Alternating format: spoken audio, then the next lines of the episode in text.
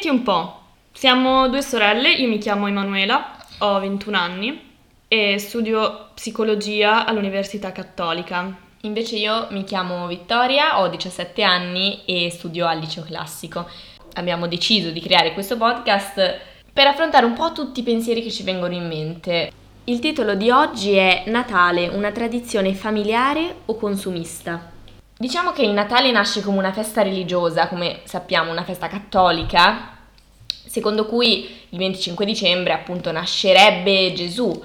Ma questa festa in cosa si è trasformata negli ultimi anni?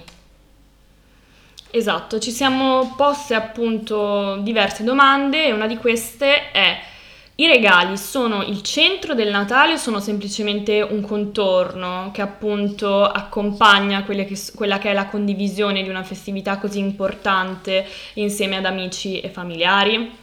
Il tentativo di trovare il regalo perfetto è un'ossessione o un piacere che eh, ci porta appunto a osservare le vetrine di tutta la città per trovare il regalo perfetto per un nostro caro oppure è semplicemente un dovere che sentiamo sulla nostra pelle quasi come uno stress che, che, ci, che ci, causa questa ansia impossibile da eh, affrontare se non comprando ancora più regali per essere sicuri che eh, l'altra persona li apprezzerà e sarà contenta dei nostri pensieri.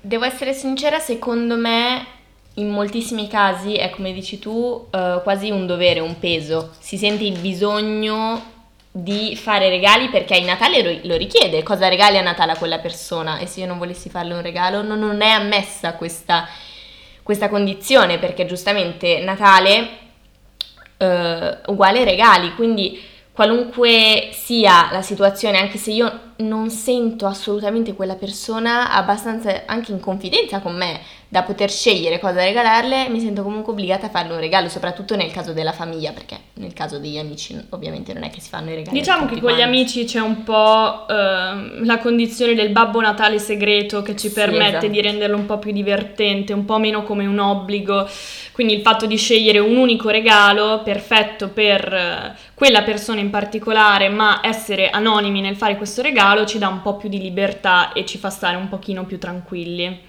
Esatto.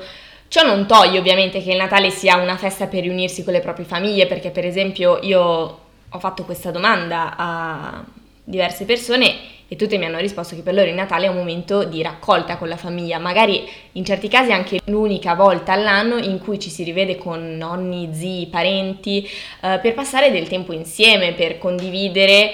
Eh, per mangiare tanto. esatto, soprattutto e per condividere comunque questa festività così gioiosa perché alla fine il Natale rappresenta gioia. Anche se quest'anno col Covid questa parte di condivisione, di riunione è venuta un po' a mancare e diciamo che per chi invece mh, lo ha fatto lo stesso sicuramente eh, non c'era la stessa serenità nell'incontrare eh, le proprie famiglie visto che comunque eh, è perché ha deciso di prendersi un rischio che ehm, che non era, che non era contemplato gli altri anni, perché la, gli altri anni era appunto quasi nella no, anzi era normale incontrarsi con certo. 300 cugini, 400 zii, mentre quest'anno diciamo i numeri anche del cenone di Natale si sono contenuti a quelli che sono i familiari più stretti, quelli con cui magari si vive, i famosi congiunti.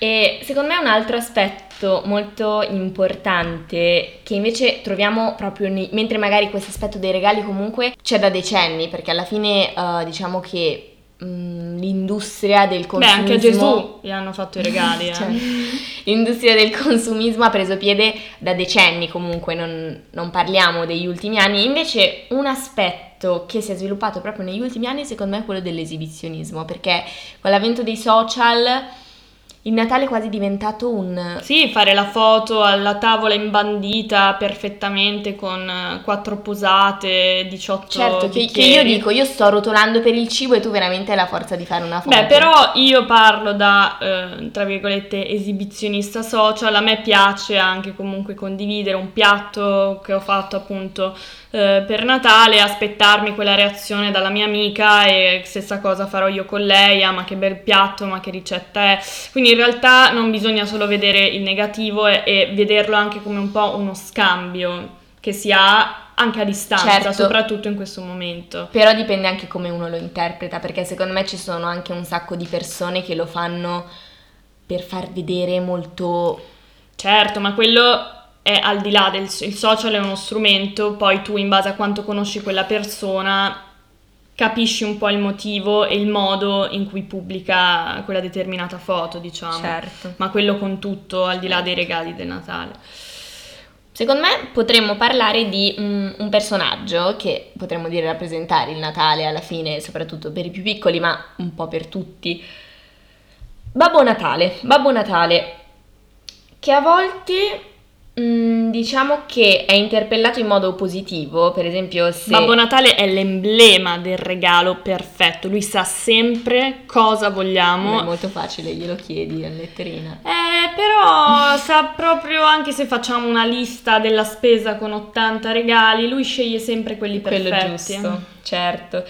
Secondo me anche questo Babbo Natale è la figura che lo rende, che lo collega al regalo, perché poi dipende anche secondo me dall'età della persona che passa il Natale, perché è chiaro che un bambino di vedere i zii che gli regalano un maglione che Sì, è un po' la va. magia, è un po' la magia Esatto. di aspettarsi questo uomo con la barba che passa tutta la notte a... Esatto, e poi è anche un divertimento per i genitori ovviamente che...